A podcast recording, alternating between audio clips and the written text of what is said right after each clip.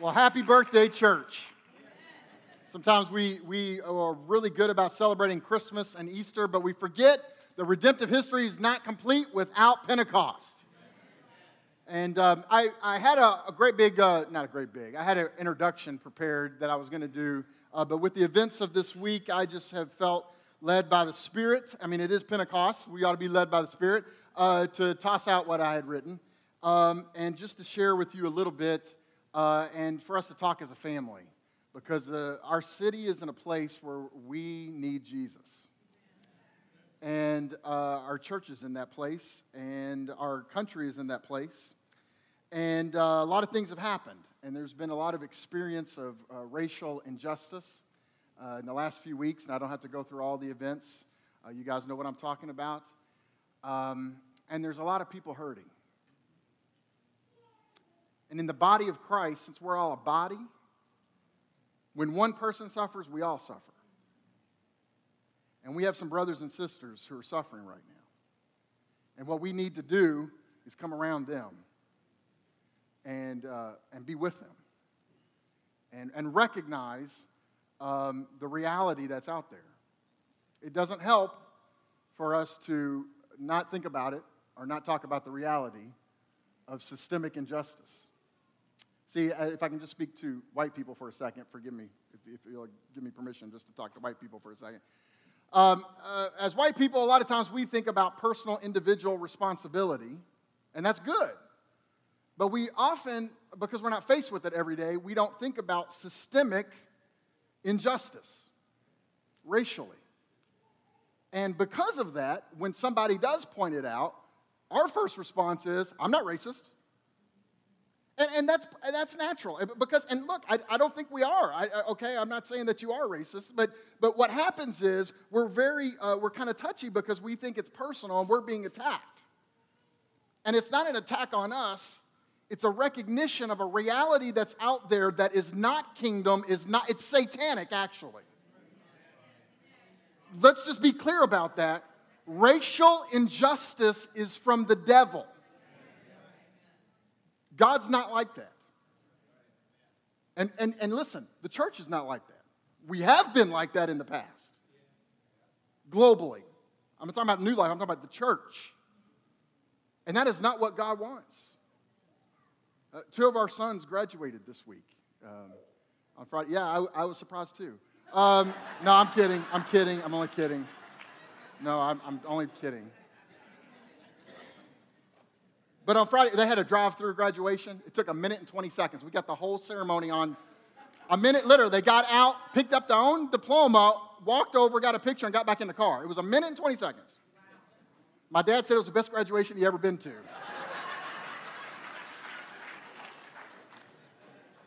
But the reason I brought that up was because the conversation that Marlene and I had with our sons on Friday night was not the same conversation that some of our dear friends who are African American had with their son on Friday night. And that's the reality. That's the reality. And so, on this Pentecost Sunday, I'm praying that the Spirit of God is poured out to bring healing to those who are suffering, which is us, because we're, it is us, right? We're with. You see, on that first Pentecost, there was a reversal of what had happened in Babel. Remember in Genesis chapters 10 and 11, there's a story of Babel. That people want to build this building up to God, and God comes down and, and he confuses their language, and they got divided and they spread all over the world, and it scattered, and it brought disharmony, it brought disunity. But on the day of Pentecost, languages are happening again, but it's a reversal of Babel because everybody hears the mighty deeds of God in their own language, and it brings together and it brings unity. So, on this, this Sunday, I want to talk a little bit about hope that we have because of Pentecost. Right? I don't, I don't feel like it's right for us not to talk about Pentecost on Pentecost Sunday, but let's apply it to where we're living because where we're living is where we're living, right? This is today, and what does Pentecost have to say to today? So here's my outline. It's very brief, it's very easy. What is Pentecost? What difference does it make? I mean, why does it matter? And number three, how do I make room for it? Okay? What is Pentecost? Why does it matter? How do I make room for it? Now, any of those three could be their own sermon, uh, and in the hands of a lesser church, I would be nervous right now, but this is new life, so we got this. Right? Okay, number one, what is Pentecost? After Jesus was raised from the dead, there was 40 days that he was appearing to them, and according to Acts 1, he was giving many convincing proofs that he was alive, and he was talking to them about what he had always talked to them about, the kingdom of God. And here's what he said in verse 4 of Acts 1. He said, Don't leave Jerusalem, but wait for the gift my father promised, which you have heard me speak about. For John baptized with water, but in a few days you will be baptized with the Holy Spirit. And you're going to receive power when the Holy Spirit comes on you, and you're going to be my witnesses. So, so Jesus says, I got, a, I got a commission for you. I want you to go and make disciples of all the nations, but don't try this on your own, okay? You need the baptism of the Holy Spirit, which gives you power to do the mission that I'm calling you to do. So wait for it. He said, Go and I want you to wait for it. Don't, don't try to do this mission on your own until you get the power. And remember, it's not power for power's sake. It, it wasn't, the Holy Spirit didn't come to empower us so we could flex our spiritual muscles in the mirror, right? That's not it. It's power for a mission. And when you get to chapter 2, verse 1, it says, When the day of Pentecost came. Now, what is Pentecost? Pentecost was a Jewish feast day. It simply means a 50th. It comes 50 days after Passover. It was a feast, one of three, that all Jews had to come to Jerusalem for. And that meant Jerusalem was packed on that Pentecost day. Exodus 23 tells us what it was about. It was about feast, it was about harvest, actually. It was a feast of harvest. It's called the Feast of the First Fruits. And that key, the harvest, communicates something about what Pentecost means to us. It, it, it, was on purpose. It wasn't an accident that Jesus brought by his Spirit this baptism on this day that speaks of harvest. Now, for me to explain that, I kind of need to kind of uh, compare it to Passover, okay? Um, Jesus, as you know, was crucified on the Passover, right? In Exodus chapter 12, we, we find out what Passover was about. You remember this? The nation of Israel was in slavery in Egypt. There were plagues. Uh, the last plague was the death of the firstborn son, and a death angel was going to pass over. So Moses told the nation of Israel, Here's what you're going to do. You're going to take a lamb, you're going to slaughter the lamb, you're going to take the blood of the lamb, and you're going to put it on the doorpost of your house, right above and on the sides. You're going to place the blood there, and when the death angel comes, you're going to shelter under the blood of the Lamb, and you'll be protected, and the death angel will pass over. That's Exodus 12, verse 13. You're not going to die. You're going to be delivered from slavery. You're going to leave Egypt, not just any old way, but healed and whole, headed for the promised land with a renewed sense of what it means to be the people of God. That was the first Passover, right? And Jesus, being crucified on the Passover, communicates to us that his crucifixion, at the very moment Jesus was being crucified outside the city gates, at the temple, the lamb was being slaughtered for sacrifices for the Passover. Thus, Jesus is our Passover lamb. John spoke prophetically of him when he said, Look, the Lamb of God who takes away the sin of the world. Jesus is the fulfillment of all of those things that those things couldn't produce. He is our Passover lamb, the firstborn Son of God. This is the fulfillment of the whole sacrificial system. And the blood of Jesus shed on the cross in the form of doorpost applied to our lives means that the death angel will pass over us. That we are delivered from sin, we are delivered from slavery, and we're headed to the, the kingdom of God, uh, healed and whole, to the promised land. And there's going to be a new heavens and a new earth, and it's going to be amazing. And that's what that means. In the same way, in the same way that Passover finds its fulfillment in Jesus, uh, on the same way, Pentecost, this celebration, this feast that's there for the harvest of physical wheat, the Spirit of God comes on that day to empower them to what? To bring harvest. But we're not talking about physical wheat anymore, then we're talking about physical lambs. I got a lamb of God now. No, this is harvest is not physical wheat. This is spiritual wheat. This is the souls of men and women. 3,000 people were saved on this one day. Do you think we could use that kind of power today? Listen, Pentecostal power is a supernatural power to do the mission. Some people think that Pentecostal power is when we all sit in a circle and speak in tongues. That's speaking in tongues. And, that, and, that's a gift, and I believe in that gift, and I practice that gift, okay? And, that, and that's great. And there were tongues on this day, but it wasn't about the tongues. It was about the mission of making disciples of Jesus, and they were given power to do it supernaturally. We need that. That's powerful, but there's more. You're saying there's more? No. Yes, there is. Verse 2 Suddenly, a sound like the blowing of a violent wind came from heaven and filled the whole house where they were sitting. They saw what seemed to be tongues of fire that separated and came to rest on each of them. All of them were filled with the Holy Spirit. Now, the only reason we aren't fainting right now and freaking out that, when I just read that, the only reason that when I read that, you know, there was a couple people that kind of yawned, like it's run of the mill, every day, Monday, home, ho hum, sort of thing, is really, it's really not one reason, it's two reasons. Number one, our culture has a pretty low view of God's majesty and supremacy and power. And number two, we don't know our Old Testament very well.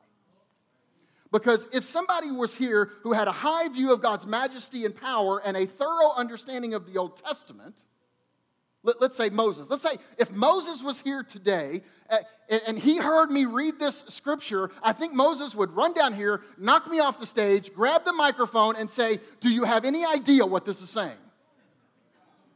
Do you have a clue? Do you have any idea what this this is outrageous?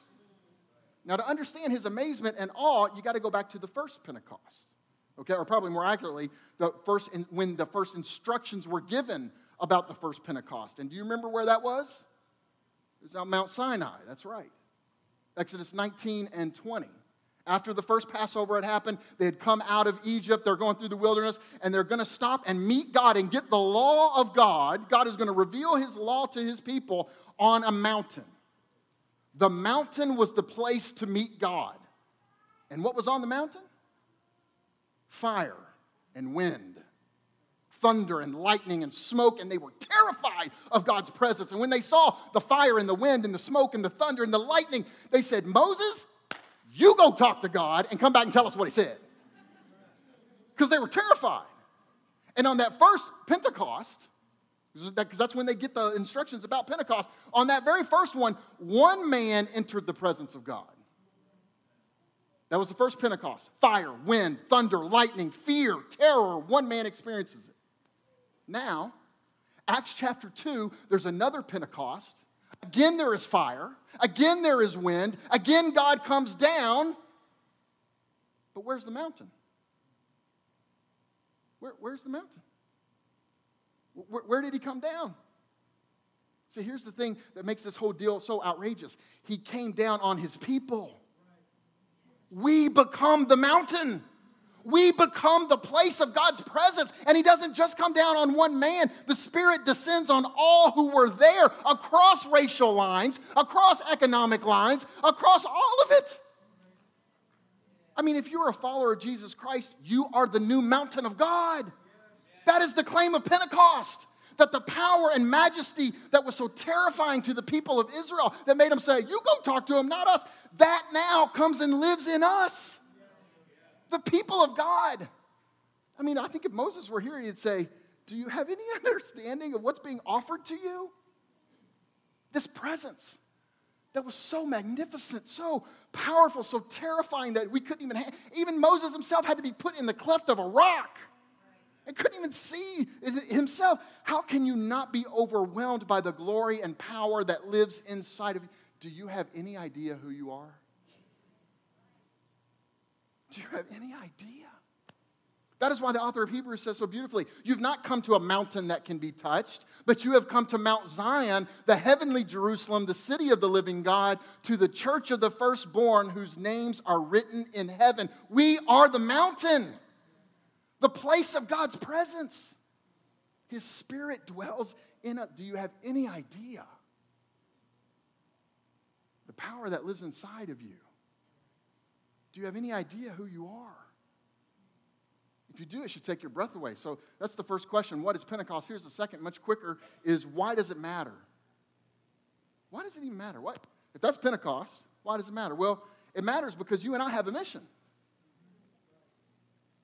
We didn't get saved just so we can go to heaven when we die. That's great. But that's not the point. This kingdom of God is here, and we have a mission for the kingdom of God. And we live in a very fractured, divided, and hostile world. I think you would agree with me. Even on a week other than this week, you would agree with me, but especially this week, and the hostility just seems to be growing. And you have not only people who are upset about the things related to the pandemic, uh, but I mean, listen, we don't have to go through all the list. Ahmaud Arbery in Georgia, uh, George Floyd in Minneapolis, Breonna Taylor here in Louisville, and there is a brokenness and there is a racial injustice, and all too often we as the church seem to be asleep. And we feel powerless to engage the world and see a harvest. So now more than ever, we need to be full of the Spirit, alive to the Spirit, led by the Spirit, walking in the Spirit. So the Spirit can wake us up and empower us to make a difference in this world. John Piper wrote an article called The Holy Spirit, He is God, and he writes the following. He said, I am coming to see the peacetime mentality that dominates our church as a tactical victory of Satan, the result of a kind of nerve gas from Satan's arsenal of chemical weaponry that gives the soldiers of Christ a kind of stupor in some and religious euphoria in others, and eventually puts them to sleep at the gates of the enemy and makes them utterly oblivious to the cries of the POWs behind the wall. Who but Satan could devise a chemical weapon which, when spread over the army of Christ, would make them content simply to hold worship services and support groups at the door of Satan's dungeon? Picture the Allied troops landing in Germany, marching victoriously towards the smoke from the ovens of Dachau, and then stopping at the gates, setting up camp, and having a big Bavarian beer to celebrate while the Gestapo finishes murdering Jews behind the gates. Satan is satisfied with all our religious activity as long as it does not move us to break down those gates and rescue the perishing. Therefore, at the top of my agenda these days has been the question how can I get myself and the church awake to a wartime mentality? Is there some way to break the spell? Picture a great army asleep with mighty weapons in their limp hands and armor in their tents Picture them sleeping in the fields all around one of Satan's strongholds. Suddenly, an eyelid blinks, a head lifts and looks around, then another, and then another. A strange awakening spreads through the field. Muscles are flexed, armor fitted, swords sharpened, eyes meet with silent excitement. The light in the commander's tent goes on. The generals gather, and the strategy for attack is laid. What has happened? The Holy Spirit has begun to move upon the armies of the Lord. There is only one power that can break the spell of Satan, waken the armies of the Lord, and rout the God of this age the power of the Holy Spirit. That's why Pentecost matters. Francis Chan, in one of his books, Forgotten God, he, he does a thought experiment. And I think it's good for us to do. Uh, he says, Imagine for a moment that you grew up on a deserted island, okay? So you're, you're on a deserted island, you grew up on a deserted island, and somehow you learned how to read. Put that, this is a thought experiment, okay? Somehow you learn how to read, and the only book you have is the Bible, right? And so you're gonna read the Bible, and you're, you're away from the American church. It's just, you're just there on island, and you get rescued one day, and then you come to church. And all you've ever known is the pages of the New Testament. When you come in, you think you would be shocked, maybe a little surprised, because what you read in the pages of the New Testament is not exactly what you see over here. Right? And, and I mean, having been in the New Testament, you would expect that the Holy Spirit was important to New Testament believers like air they breathe. But then you would come into the church and maybe not hear much about that. And you would expect that, but reading the pages of the New Testament, that the Spirit of God was empowering His people to live so counterculturally that the people in the world had their breath taken away. They couldn't believe it. That's what you would expect, but you would see a gap between what we read in the New Testament and what we experience here. And here's what would bother you even more that the people who were living it weren't bothered by it.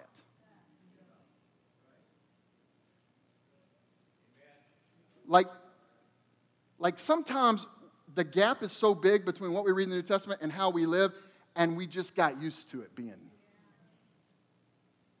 and we're like okay with it. And that's scary. But look, it's easy to critique the church. You know, nobody, you don't need a gift of criticism. By the way, there is no gift of criticism, just so you know. I don't, I don't know if you know that or not. It's just not a gift of the Spirit. But anyway, I have the gift of No, you don't. Okay. Um, but you don't need any kind of gift to criticize the church in America. You don't need that, okay? So I'm just going to speak about myself for a moment. And you can listen in. Pentecost matters because I need this power for service. See, I, I, look in the mirror, and all too often I see a stunning lack of power. And, and sometimes I say to myself, Really? Really? I mean, sometimes it's because how I look. I'm like, Really? Golly, woo. Sorry, honey. Uh, yeah. But sometimes it's really? The God who said, Let there be light, and there was light, lives on the inside of me, and I'm still cranky?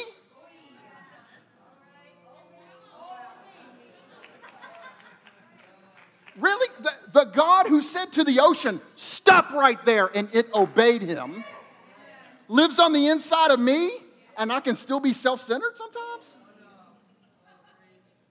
The God who marches the stars, Isaiah says, he marches the stars out each night, calling them each by name. And they obey him. That God lives on the inside of me, and I'm having trouble forgiving somebody? And I see this. I'm not talking, again, I'm not talking, none, nobody can get mad at me because I'm not talking about you. I'm talking about me. It doesn't fit. Almighty God lives on the inside of me, and there's not a difference. Again, Francis Chan uses another a thought experiment, and, and, and let me just use it here with you. If I came to you today and I said, Hey guys, it was so cool. Last night I had an encounter with Almighty God. The living God of the universe came inside of me, and He gave me the ability to play basketball. He empowered me to play basketball. Now, if I told you that, wouldn't you expect that my jump shot would get a little bit better? right? When you expect, if all my, I, I have like killer crossover, I cross over everybody. Wouldn't you expect?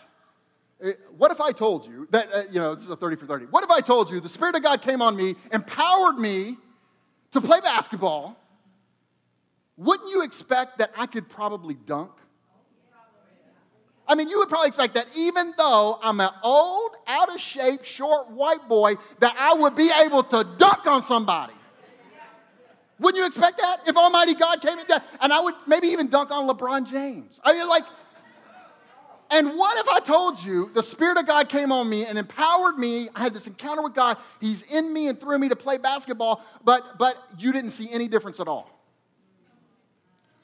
Would you be led to question if I really had an encounter? If we've really had an encounter with the living God, shouldn't we be different? And here's the deal I am sometimes. And sometimes I'm shocked by the fact that I'm not. Galatians 5 speaks of the fruit of the Spirit. When you're full of the Spirit, here's the fruit. Here's how you're going to see that you're walking in the Spirit. It, it, it, it's these things love, joy, peace, patience, gentleness, kindness. And sometimes I have those things. And sometimes I have an appalling lack of those things. So, what do I need? I need an infusion of the Holy Spirit. I need Pentecost, man. That's why this matters. Because we have a mission. There's a broken world out there. Final question, and I'll make this super quick. I'll make it super quick. How do I make room for it? Because you might be you might be here. I don't know. Maybe you're here and you say, you know, I I I hear what you're saying, Tim. I, I find that same thing in myself. So how do we make room for this empowering presence of the Holy Spirit? A few things. Number one, recognize your need. Okay? If you don't think you need it, you don't need it, you're not going to pursue it, you're not going to seek after it. In fact, there's a story in Acts chapter 19 where Paul rolls into Ephesus and he asks some believers there, he says, Have you received the Holy Spirit since you believed? And they said, No, we didn't even know there was a Holy Spirit. We hadn't even heard that there is a Holy Spirit. And often in history, that's been repeated, right?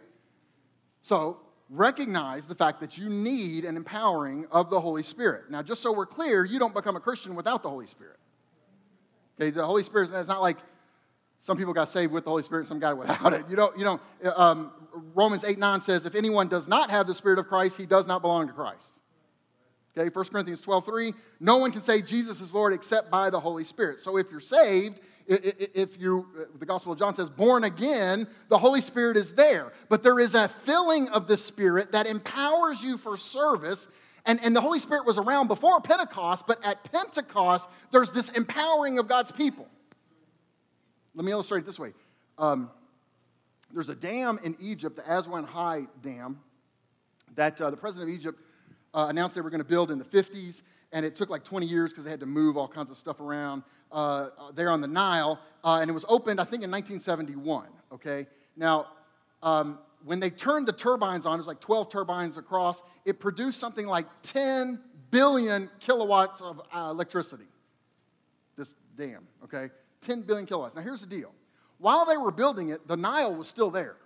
The Nile was still flowing. The people still, you know, bathed in it, washed their clothes, got water out of it for different things. They sailed on the Nile. It was always there. But on the grand opening day of these turbines at the dam, it now produced 10 billion kilowatts of electricity, which was enough to power all of Egypt. The river was there before, but once that was turned on, boom, there became all this power for light at the day of Pentecost, the Holy Spirit was there like the river flowing. He's always been, he's, he's been involved since creation and before, okay? He's always been there, but it's like Pentecost was like the day that the turbines got turned on on Aswan Dam, and all of a sudden there's now 10 billion kilowatts of electricity. I, it feels like the Back to the Future 1.21 gigawatts of electricity. There's, the point is, there's all this power to bring light to the world, and we need it. And I'm not debating when you get it. Listen, it happened to the disciples multiple times. In Acts 2, they're filled with the Spirit. In Acts 4, they're filled with the Spirit again. It's not a one and done scenario. Number two. So, number one, recognize you need it. Number two, ask. Jesus said it this way in Luke 11 Which of you fathers, if your son asks for a fish, will give him a snake instead? I mean, none of us dads here, if our sons, hey, can I have can I have some fish? You would never go, No, but how about snakes? I mean, you're not going to do that. And if we know how to do that, if he asks for an egg, are you going to give him a scorpion? If you then, though you are evil, know how to give good gifts to your children, how much more will your Father in heaven give the Holy Spirit to those who ask him? So ask. He didn't say beg. He's your Father. You just ask, and the basis of your asking is not your resume. It's not because you've been good enough. It's not your pedigree. It's not who your daddy is. When we were in Tajikistan, there was an old proverb that said, uh, Vaktaki khudo merihad naprasad kibachi kisti, which means, for those of you who don't speak Tajik, that when God gives, he doesn't ask whose son a person is. See, the, the whole basis of your argument, I'm going to give you your whole argument. When you go to God and ask for the Holy Spirit, here's your argument, okay? This is the entire argument that you make. Jesus promised. That's it. It's not because you're good enough, it's because Jesus is good enough. And he's worthy to have his people filled with his spirit. He deserves it. Right? So you ask. Recognize your need, ask. Number three, receive. Jesus said in John 20, verse 21, As the Father has sent me, I am sending you. And with that, he breathed on them and said, Receive the Holy Spirit. You just receive it by faith. You don't earn it, you don't work for it, you don't get a 36 on the ACT. You receive the Holy Spirit as a gift of grace. Now, look, there's a lot of books out there written about how you receive this. I would encourage you to buy none of them.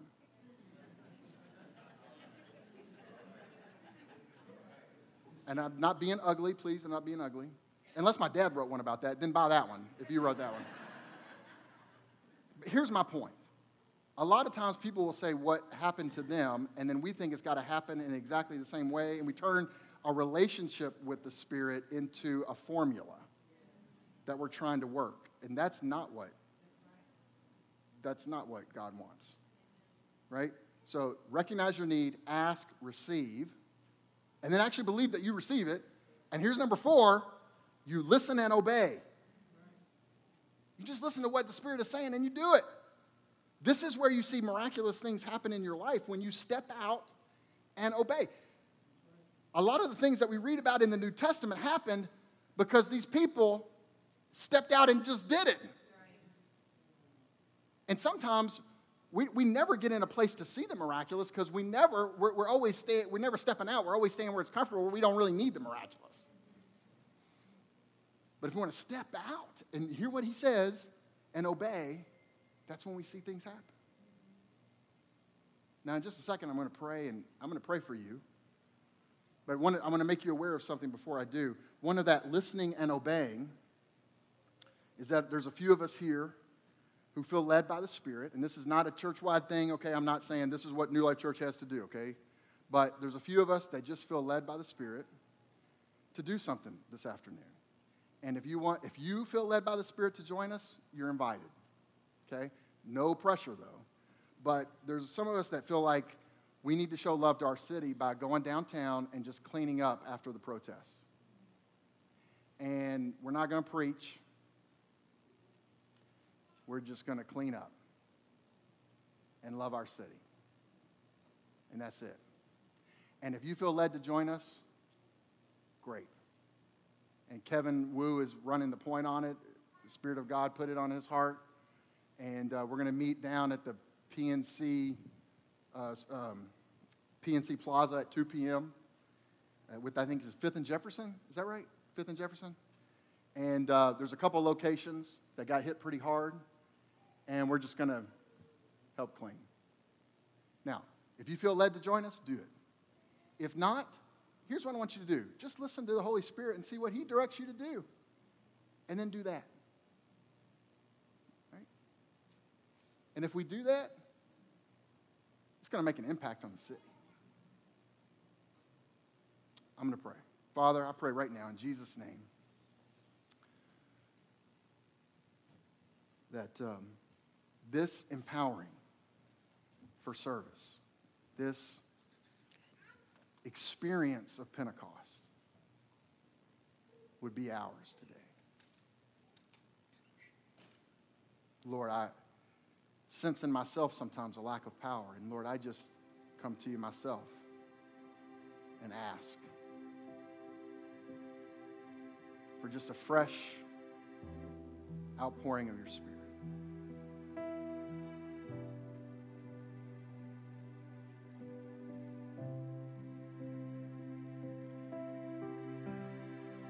Can't have an altar call in the traditional sense of coming down and laying hands on each other, but if you, if you have that sense, like I said, that you have a sense of sometimes a lack of power,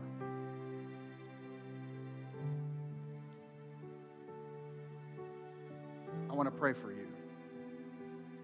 So I've just asked for you to stand just right where you are. I'm not going to ask anybody to come down front, but just stand up right where you are, and I'm going to pray for you.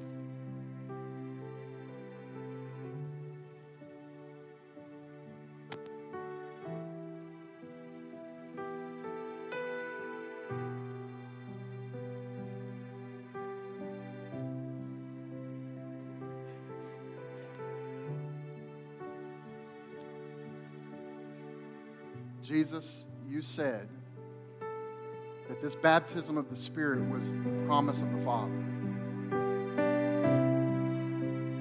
And Jesus, we come to you on the basis of what you did on the cross for us, not on our own resume or pedigree. We come based on Jesus and the finished work of the cross. And Lord, for every person who's standing, Lord, they just receive from you in this moment, would you just breathe your spirit on them right now?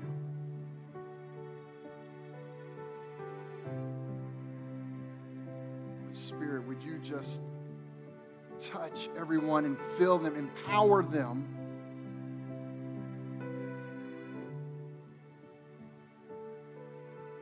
For your mission. I'm asking God that as we leave here today, we walk out as the people of God, full of your Holy Spirit, prepared for whatever mission you have for us, which ultimately makes disciples of Jesus Christ.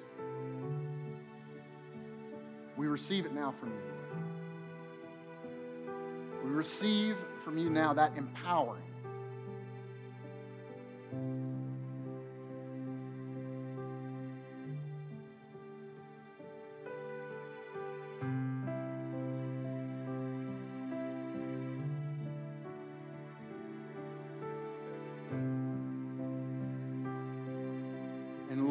Take this moment. It's a holy moment.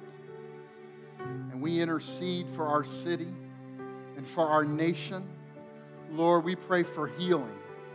We pray for repentance. We pray for salvations to happen, for your kingdom to come and your will to be done on earth as it is in heaven. And make us your spirit filled vessels of hope. Jesus' name. Will the rest of you stand with us as we're, in just a moment, going to receive the blessing?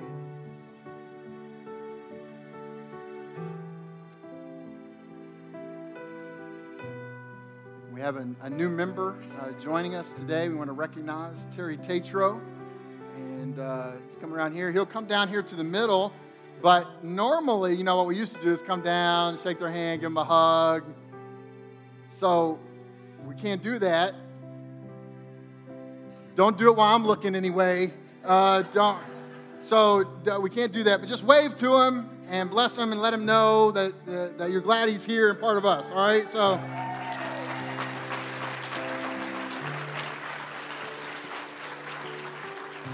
So welcome him in within six feet. Okay. Receive the blessing as we're dismissed today. Go today in the power of the Holy Spirit. The Lord bless you and keep you. The Lord make his face shine upon you and be gracious to you. The Lord lift up his countenance upon you and give you peace. Amen.